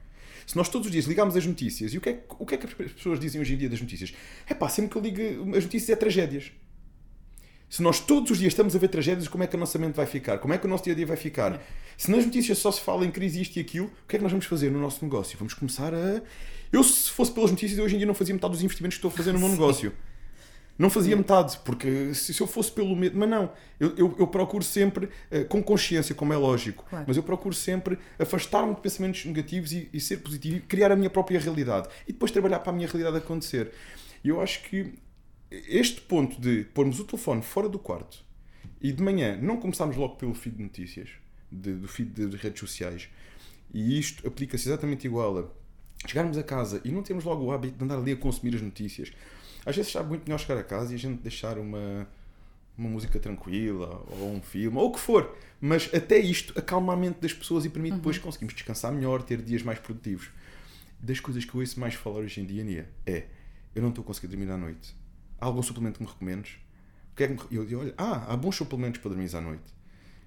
Até os tenho aqui, mas antes de recomendar algum suplemento, temos que falar um bocadinho sobre a tua rotina. É pá, pois não, eu, eu normalmente fico no telefone até tarde. Uhum. Ou às vezes gosto de jogar um jogo de computador antes de ir para a cama. Ou, ou de ver um, a novela. Experimenta trocar isso por 20 minutos a ler um livro. Deixa o telefone fora do quarto. Porque em vez de estás a ser estimulado pelo ritmo do filme, ou da novela, ou da, das notícias, estás a deixar o teu cérebro ser estimulado ao seu próprio ritmo na leitura. Ele vai acalmar. Vais dormir muito melhor. De manhã, quando acordares, primeira luz do dia, depois pensa no telemóvel. Primeiro prepara a tua refeição, depois pensa no telemóvel. Exatamente. Por isso eu acho que este, isto é um ponto muito importante e que mereceu esta intervenção porque é algo que eu acho que pode fazer diferença hoje em dia na, na, na vida das pessoas. Sim, concordo. E, então ficamos, e, e, com isto ficamos só ainda nas papas de aveia e, na, e, e, de arroz. É verdade, é verdade. Um, depois das refeições, bom, eu gosto de comer, uh, portanto eu evito tudo o que seja refeições líquidas evito, fujo delas a sete pés, que eu gosto mesmo de comer. Sim, e gosto, gosto de mastigar, gosto de comer. Um, então tenho uma variedade grande de hidratos, não, ora meto massa, ora meto arroz ou cuscuz ou qualquer coisa. Tenho, realmente tenho muita variedade. Tens mais ou menos assim uma quantidade de hidratos que costumas, apesar de variar as fontes, tens mais ou menos uma quantidade que costumas balizar por refeição? Uh, neste momento estou nas 50 gramas a cru. Okay. Uh, mais ou menos. Depois Pois consoante os hidratos de, daquilo que vou comer, fica mais um ou menos. Sim, mas à volta de 50 gramas a cru. Dá à volta de 150, 170 uh, sim, cozido. Se for o arroz, sim, dá o mais ou menos sim. ali entre as 120 a 150 Sim, depois o cuscuz não tenho bem ideia. Também é mais ou menos isso? Sinceramente nunca pensei. Pois, o cuscuz não, não costumo usar muito da minha dieta. O arroz já, eu gosto já... muito, eu gosto mesmo muito. Uh, porque eu faço. Uh, e isto é uma coisa que eu acho que as pessoas desconhecem quando ouvem a dieta: é a forma de cozinhar. Eu faço caril sem utilizar nada que faça mal uh, ou que não seja saudável e fica igualmente bom. Portanto, e gosto muito quando faço caril de frango, juntar o cuscuz fica excelente. Aliás, fazer dieta é possivelmente é, é, perfeitamente possível fazer dieta de forma saborosa, saborosa. Não é? ter prazer. Sim. Temos é que explorar assim, algumas coisas na cozinha e às vezes é, Eu amo é cozinhar, simples, é termos vontade de, realmente de, de, fazer. Uh, portanto, depois faço essa refeição que acaba por ser o meu pré-treino. No pós-treino é, acaba por ser assim a refeição mais simples que eu tenho, que eu gosto muito de utilizar, e isto já vem de, do Rubén Garradas também gosto muito de utilizar açúcares processados depois do treino. Então fazemos os cornflakes com, uh, com whey, portanto, é, e água. Não sei, isto choca um bocado as pessoas. A mim sabe Fica que com nem o sabor da whey. Fica com o sabor Fica ótimo. Ahm, depois faço mais uma refeição. Ah, normalmente essa refeição eu até divido em duas, porque lá está, eu como gosto muito de comer, não gosto de ficar muitas horas sem comer. Então divido essa refeição em duas e como nessa parte e como depois mais perto da, da hora do jantar, vá. Faz mais ou menos quantas refeições por dia, então, com isto? Faz 5, 6, não é? seis, sim, 6. seis, mais Faz ou menos. almoço, meio da manhã o almoço, depois duas à tarde e o jantar. Do- Dois lanches, digamos assim. Ah, não. Portanto, faço de manhã, o meio da manhã, que é o pré-treino. Portanto, aí o almoço quase nem existe. Ok. Faço o pós-treino, depois mais duas refeições e a ceia. Ok. Pronto. Ahm, Sim, o almoço no fundo é, é o teu pós-treino, que é o Sim. cornflakes sim, com uh, proteína. sim. Ahm, Quantas gramas já agora pões de cornflakes? 60. 60. Ah, eu faço uma dieta, eu não, não tenho muita proteína na minha dieta, o meu organismo não, não gosta mesmo Ah, de não, todo. não dás bem com. Daste Não. mais. Daste melhor com os hidratos do que com a proteína? Sim, sim, sim. Eu faço mesmo o mínimo de proteína. Mas o que é que sentes com proteína mais alta? Ah, o meu organismo não funciona da mesma forma. A nível intestinal, de estômago, eu fico muito inchada mesmo. Seja proteína animal, seja vegetal, seja whey, soro, hidratado, sei lá. Tudo. O meu corpo não gosta mesmo, não vale a pena. Portanto, eu uso ali à volta de 1,5, 1,6 gramas por quilo e tá bom, não uso mais. É engraçado como as pessoas são tão diferentes umas das outras. É mesmo. Há pessoas que se dão melhor com hidratos mais altos, outros dão-se melhor com proteína mais alta, outros com gorduras mais altas e proteínas e hidratos moderados. Ehm, e, já, e, já tive aqui atletas para todos os tipos. Sim, Uns que se dão muito bem com hidratos altos e têm que comer hidratos e o metabolismo deles ainda fica mais rápido. é como o meu. Um, outros que precisamente podem apostar mais nas gorduras, manter Uhum. os outros mais moderados. Eu, por exemplo, eu dou muito bem com proteína moderada, gordura moderada, hidratos têm que estar baixos. Uhum. Os hidratos, para mim, eu chego a estar meses de dieta com saladas e a fonte de proteína. Uhum. Uh, O que vale é que eu adoro saladas. Porque é, comigo, eu, eu, eu vou- com os hidratos faço rapidamente retenção de líquidos. Uhum. Por isso, também, também é uma coisa boa a gente perceber isto, porque a partir do momento em que eu reduzo, também consigo logo dar um, um, um efeito diferente na qualidade da pele, logo, o meu corpo responde muito rápido. Mas para mim, os hidratos têm que ser baixos, por exemplo. Não dá para, para inventar muito. Yeah. Já tentei de várias formas efetivas, não vale a pena. Nós, e é engraçado que, o, o que este desporto nos traz de, de autoconhecimento. Uhum, é mesmo. Eu na prova da Power Expo, eu estava a fazer ahm, a- por ah, antes de, de- antes do, do- ai no naqueles dois dias antes da prova no, carga de na carga de hidratos estava-me a faltar a, a expressão na carga de hidratos eu estava a fazer acho que era, opá, não te quero mentir acho que era 60 ou 70 gramas de farinha de arroz com 50 gramas de proteína para aí. Tipo, Não, eh, 50 gramas de proteína não, hum, 25 gramas de whey. E, e depois, intercalado, estava a fazer eh, frango, 50 gramas de frango, com 60 ou 70 gramas de arroz. Eh, Isto peso a cru. Portanto, Ou seja, eu- 60 gramas de arroz 12. mas, pá, imagina 140, eu 150 eh, no, no backstage a carregar tipo taparoés deste tamanho de comida, não é? E as outras pessoas a olharem para mim, estilo. privilegiada. E correu bem contigo, que chegaste Sim, ao, ao estava a secar foi cada essa vez prova, mais. Foi essa a prova que foste campeã nacional? Foi na Power Não, essa foi de 2021. 2000. Sim, esta aqui fica em terceiro lugar. Mas line-up era muito forte.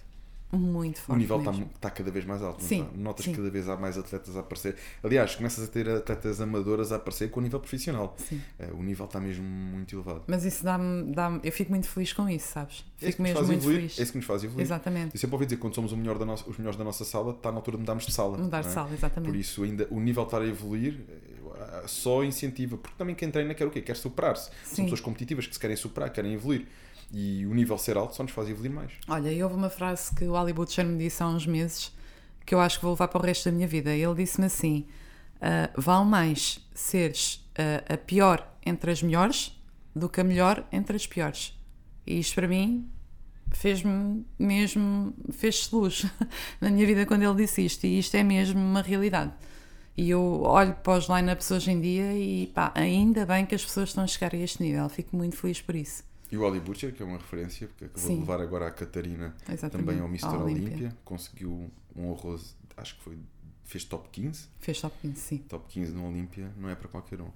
Por isso ele sabe o que está a dizer e realmente isto é verdade. É, nós, quando uh, estamos entre os melhores, nós vamos, uh, vamos querer evoluir sempre. Nós vamos querer uh, sempre progredir. Vamos aprender. Exatamente. Só o facto de vermos, só o facto. Nós somos a média das pessoas com quem nos damos mais. Se nós constantemente estivermos ali naquele meio, nós vamos ter que evoluir naquele meio. Acabou. Sim. E, e por outro lado, quando, quando já somos os melhores, os melhores dentro da, da nossa sala, já não vai ter mais para onde crescer ali, não é? Não, só ficas lá por, do, por dois motivos: ou por ego ou por zona de conforto.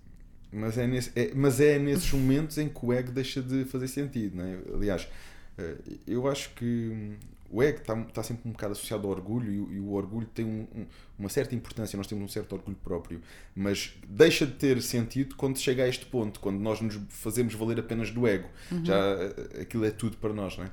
E, e, realmente é importante nós sabermos distinguir isso e, tentar, e arriscarmos, saímos da nossa zona de conforto mais uma vez. Exatamente. Suplementação. Como é que costuma ser aqui os suplementos prioritários? Já percebi que não vais muito aos batidos, mas não. usas a whey pelo menos no, Sim, só no pós-treino. e tudo mais. Sim. Ah, não, no pós-treino uso também na papa de arroz. Quando faço papa de arroz também utilizo whey. E quando fazes papa de aveia, não? Não, não. Utilizo claras de ovo. Claras de ovo. Sim, okay. gosto mesmo da papa de aveia. Do mingau da aveia. Gosto mesmo. Fica mais consistente. Sim, sim, sim, sim. Eu gosto de comer. Já disse isso, não é? acho que não, acho que não. um, o, o suplementos, o que é que eu faço? Vai depender também muito da fase. Um, aqueles que eu mantenho o ano todo é o, a coenzima Q10, uh, ah, o colagênio, não tanto uh, para aquilo que as pessoas utilizam vulgarmente, mas mais para articulações, ok? Não tanto para a pele, uh, até porque eu acredito que a pele é uma questão de nutrição e não de suplementos. Mas pronto, acho que. Eh, aliás, sem dúvida, os suplementos podem ajudar, Sim. mas eh, se, se, se, a nutrição não estiver lá, podemos estar a tomar os melhores suplementos do mundo. Exatamente. Eu acho que a pele realmente requer muito uh, o, o, o, cuidado, reflete muito o nosso cuidado com a alimentação. Exatamente. A consistência no consumo de vegetais, de verduras, de legumes, até mesmo o cuidado com o excesso de carnes, uhum. de comidas processadas, porque nós sabemos que são altamente inflamatórias, não só as carnes, mas os açúcares são altamente inflamatórios. Uh, tudo isso depois prejudica a qualidade do, Sim, da nossa pele, do, do, colagênio, da elasticidade. E é, é, engraçado que até às vezes as pessoas não têm noção disto, mas, por exemplo, depois numa época mais festiva, de mais excessos, epá, está-me a aparecer, ando outra vez a sentir uma dor no joelho, ando outra vez a sentir uma dor no ombro, já não senti isto ao, ao, ao tempo. E quando vais a ver, as pessoas vêm de uma altura, entre Natal é passagem de ano, em que numa altura ainda que aquilo é, é doces, é jantaradas, é isto, é aquilo. E o açúcar, a inflamação que o açúcar cria no nosso corpo é o suficiente para disputar uh, este tipo de situações. Sim. Uma lesão que nós já tínhamos tido e pensávamos que estava resolvida volta a aparecer, mas o nosso corpo não ficou ainda a 100%, volta a aparecer, voltamos a sentir. E isto reflete-se nas articulações, reflete-se na pele, reflete-se no cabelo, nas unhas, reflete-se em tudo. Exatamente. Os açúcares realmente são aqui um, um ponto muito importante em termos em, em consideração eh, neste caso, o cuidado com o excesso dos açúcares, ou optamos por fontes de açúcares mais naturais, como as frutas, se queremos realmente ter uma pele mais saudável. Sem dúvida. Eu nessa parte eu sou um bocadinho indisciplinada, porque quando é para fazer cheat meal eu faço com açúcar. Mas se fizeres uma cheat meal por semana, está tudo bem. Se fizeres uma cheat meal todos os dias, mas o, o, o, acho que o Ruben Garradas não vai gostar. o cenário ideal é, principalmente na mulher, é retirar completamente o açúcar, não é? Ah, mas eu acho que na cheat meal não é por aí. Na minha cheat meal também faço com açúcares. Então, no outro dia estava aqui a dizer, no outro dia não, foi há bocadinho, estava aqui a dizer, eles ofereceram uns, uns pastéis de feijão no Natal. E eu guardei lá os pastéis para a minha cheat meal. Então na minha cheat meal comia e estava-lhes a dar agora o feedback. Olha, os pastéis estão aprovados. Estão aprovados. É uma... Uh, recomendo. Aquilo não tem açúcar. Aquilo é um pastel zero. Mas uh, recomendo vivamente. Não, isto para dizer, não é a gente fazer uma vez. Não, sim, sim. Mas eu quando falo no caso da mulher, falo mais por causa da inflamação da pele, da celulite, etc. Se nós queremos ficar sem celulite o ano todo, o ideal seria cortar os açúcares o ano todo, não é? Então, mas eu, como considero que nós devemos fazer aquilo que nos deixa mais felizes, eu prefiro ter um bocadinho de celulite durante o ano e comer o açúcar na cheat meal. Então, se eu for a meter na balança, sou mais feliz assim. Não, não, não é não por aí. É Depois, quando chegas à altura da competição, sofres mais um bocadinho e isso à vida. Exato.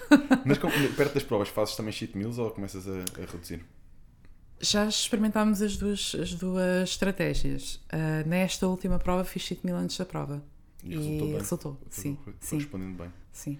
Não, eu quando digo antes da prova não é 7.000, necessariamente antes da prova. É, se fores fazendo até à prova, se vais mantendo Ah, a, mesma, não, não, a tua cheat meal semanal ou se fazes com menos frequência. Não, isso não. É que Olha, é? em 2021 cortei pá, aí umas 14 semanas antes, ou 16 semanas antes. Ficaste 4 meses sem cheat meal. Yeah.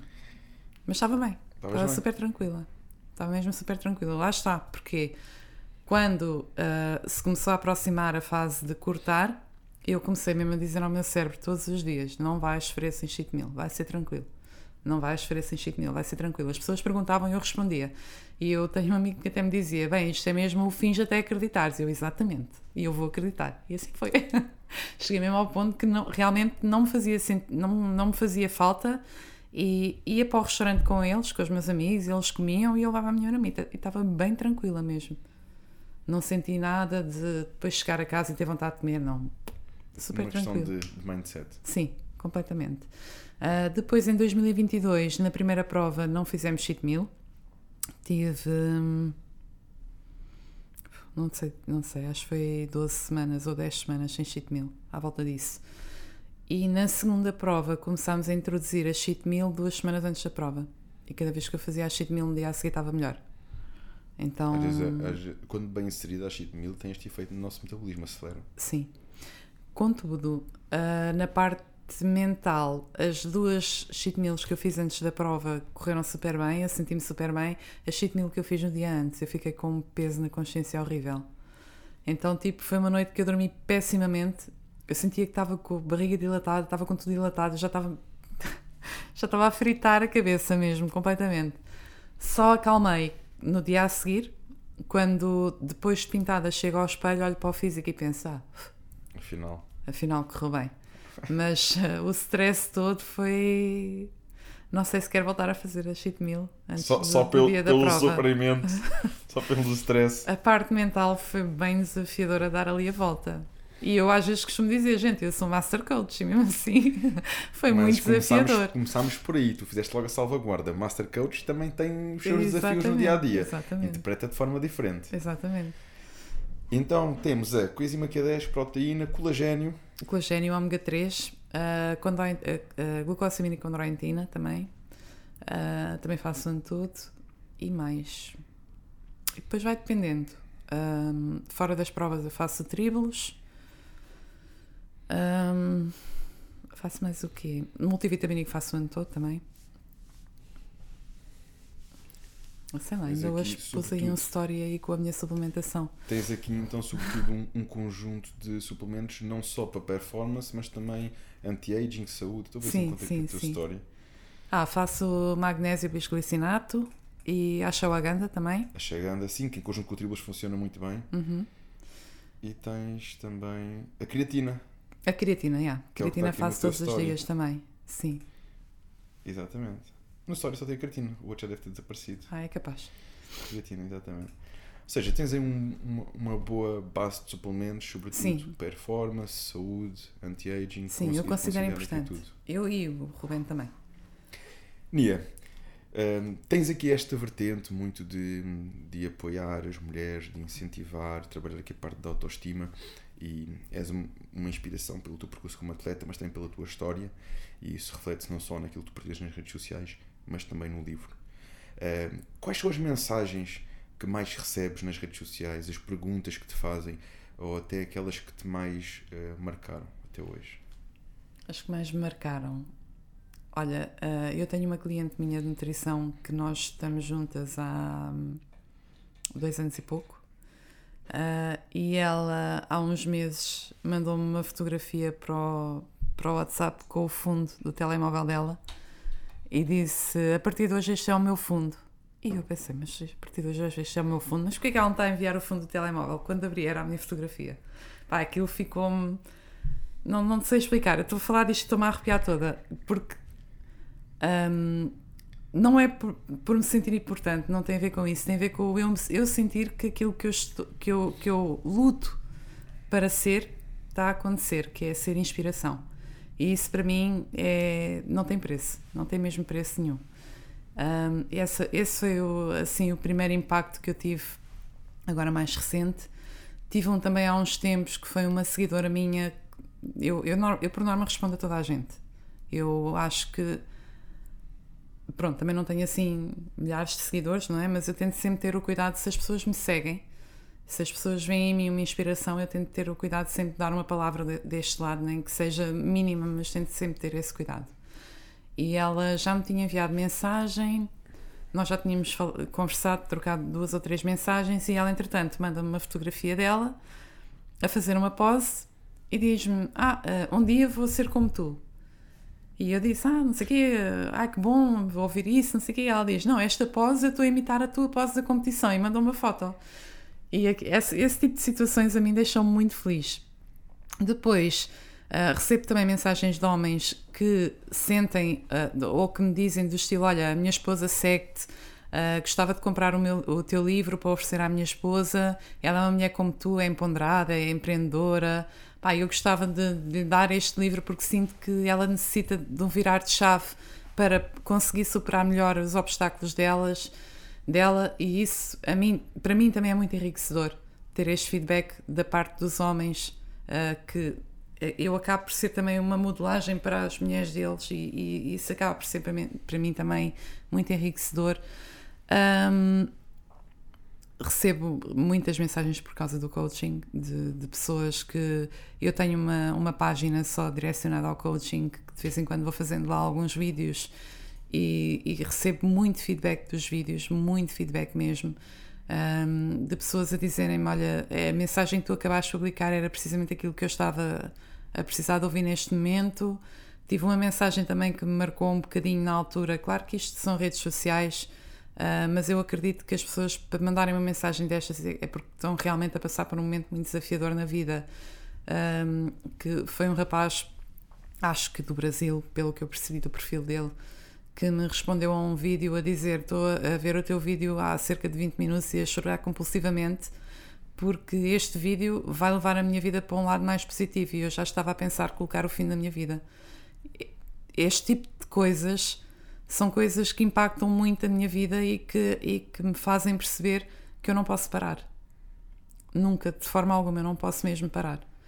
E, e aquilo que para mim foi uh, mais impactante na minha vida, eu quero que seja impactante também na vida das pessoas, que foi eu, eu me reconhecer e saber quem eu sou e me amar com todos os meus defeitos, com todas as minhas qualidades e com tudo o que eu aprendo quando eu falho, quando eu erro, porque eu sou humana e, e, e falho e cometo as minhas falhas e, e, tudo isto eu quero que as pessoas aprendam também.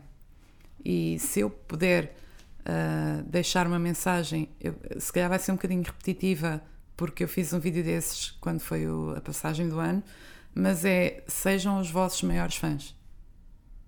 Não há, não há nada nem ninguém que possa ser mais nosso fã do que nós próprios. Porque se nós formos os nossos maiores fãs, nós vamos aceitar as nossas, as nossas diferenças, nós vamos aceitar as nossas falhas, como eu disse, uh, amar as nossas qualidades e para isso tem que haver um autoconhecimento. Então invistam em livros, se não tiverem condições financeiras para investir num coach, investam em livros, uh, em vez de verem vídeos, sei lá, daqueles para rir ou qualquer coisa, não estou a dizer que não são importantes, mas percam também um pouquinho de tempo a verem vídeos de desenvolvimento pessoal, de como é que funciona a nossa mente, como é que nós podemos utilizar estas questões que eu falei há pouco da repetição para levar a nossa vida a um nível mais alto, para levar a nossa vida por um caminho muito mais positivo acho que seria por aqui a, a, as, as mensagens, já foi mais do que uma, mas as mensagens que eu, que eu deixaria. Nia, como é que as pessoas te podem encontrar? Como é que podem saber mais sobre a tua jornada, sobre o teu percurso? Usas muito o Instagram? Sim, é o que eu uso mais, é o Instagram. Nia Rosado, tudo junto, com dois Os. Sim, exatamente. E a partir daí, depois, a partir do teu perfil, podem encontrar também as outras páginas, a parte do sim. coaching, da estética, da nutrição, a partir sim, daí podem sim, encontrar tudo o resto. Uh, eu acho que a tua mensagem anterior já foi muito, muito boa, mas ainda assim estamos a chegar ao final do nosso episódio. Há alguma outra mensagem, alguma referência que gostasses de fazer um, eh, aos nossos seguidores, a quem está agora a acompanhar o nosso episódio e que de certeza que já estão a seguir nas redes sociais, porque se não te admires depois do episódio já estás com milhares de seguidores. Então, uh, nunca desistam dos vossos sonhos. Eu, eu, sinto que é o combustível da nossa vida. Uh, é, é o que nos faz superar os nossos obstáculos, é o que nos faz seguir em frente, é o que nos faz sentir vivos E se nós não seguirmos os nossos sonhos, vamos viver sem propósito, vamos viver sem, sem objetivos, sem metas. Um, portanto, nunca desistam dos vossos sonhos. Tu achas Custam o custar. que o sonho e o propósito estão, estão sempre de mãos dadas? Sim. É preciso é muitas vezes perceber o, o- encontrar o caminho não é? para cumprir esse propósito. Eu acho que isso é muito importante e é uma mensagem que realmente faz todo o sentido nós reforçarmos aqui, que é eh, nós às vezes estamos, passamos por momentos da nossa vida, não sabemos muito bem ainda como é que nós vamos encontrar esse propósito ou expressar esse propósito. Eh, Às vezes leva tempo, mas eu acredito que mais dia menos dia as respostas aparecem. E muitas vezes aparecem eh, quando nós percebemos aquilo que realmente nos move, aquilo que passa a expressão nos tira o sono à noite. E eu acho que nós temos que ir atrás disso. Eh, o teu propósito passa por ajudar mais pessoas a ficarem com uma autoestima melhor, eh, também fruto da tua história, seja o propósito de, de- como o meu, que é inspirar pessoas para um estilo de vida saudável, e é por isso que estás aqui hoje, é por isso que temos este podcast, é trazer lições de dicas, eh, inspiração, sobretudo, para as pessoas terem um estilo de vida mais saudável. E quando nós encontramos o nosso propósito, depois é uma questão de tempo até encontrarmos os caminhos que nos vão levar mais longe nesse propósito. Mas é isso que eu incentivo toda a gente a fazer. E muitas vezes nós ao início fazemos e pensamos, ainda há pouco também referiste, pessoas que têm negócios, que querem começar, nem sempre é fácil ao início. Eu arriscava-me a dizer que ao início hum, não conheço ninguém que me tenha dito que foi fácil. Mas nós temos que continuar.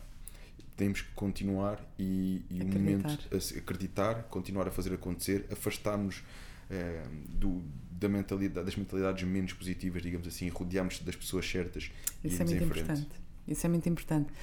Ah, mais uma mensagem que no fundo foste tu que deixaste, mas que eu vou reforçar, que é policiem o vosso, o vosso ecossistema, as pessoas que vos guiam, as pessoas que, que vos rodeiam, porque foi aquilo que tu disseste há bocado e muito acertadamente, que é nós somos produto, e há quem diga 5, há quem diga 6, das pessoas que nos rodeiam. Ok, Se nós estivermos rodeados de pessoas negativas, de pessoas que não alcançam os sonhos porque desistem, ah, de pessoas que não acreditam nem nelas nem em nós, ou que nos desencorajam de chegar lá, nós não vamos chegar lá. Mas se nós estivermos rodeados das pessoas certas, nós atingimos o que quisermos e o que acreditarmos na nossa vida. Tudo é possível. Nós somos a média das 5 pessoas com quem nos damos mais. Escolham bem essas pessoas. Escolham bem os podcasts que ouvem, as músicas que ouvem, as pessoas que seguem. Este podcast é um bom exemplo, podem continuar a seguir. Mas, sobretudo, escolham eh, na vossa vida as pessoas positivas. E aí tudo vai fluir mais fácil e as coisas acontecem. Nia Rosado, já sabem onde é que podem seguir, onde é que podem acompanhar a jornada da Nia. Quanto a nós, como estamos a falar de seguidores positivos, de fãs assíduos das conversas da Elite, like, partilhar, divulgar, vamos continuar a crescer. Já estamos entre os 20% dos podcasts mais seguidos no Spotify. Pá, eu sei que já disse isto no episódio anterior, mas eu estou bem orgulhoso disto. Mais uma vez. E isto é graças a vocês. É graças a vocês. Obrigado por tornarem tudo isto possível, pelas sugestões, por incentivarem, pelas sugestões que nos têm dado cada vez com mais à vontade. E isto mostra que vocês sentem parte daquilo que estamos a construir. Contam connosco! João, hoje não fechaste as cortinas. Agora, quando eu virar para aí, vai-se ver aqui um bocadinho da- daqui de baixo. Contamos convosco.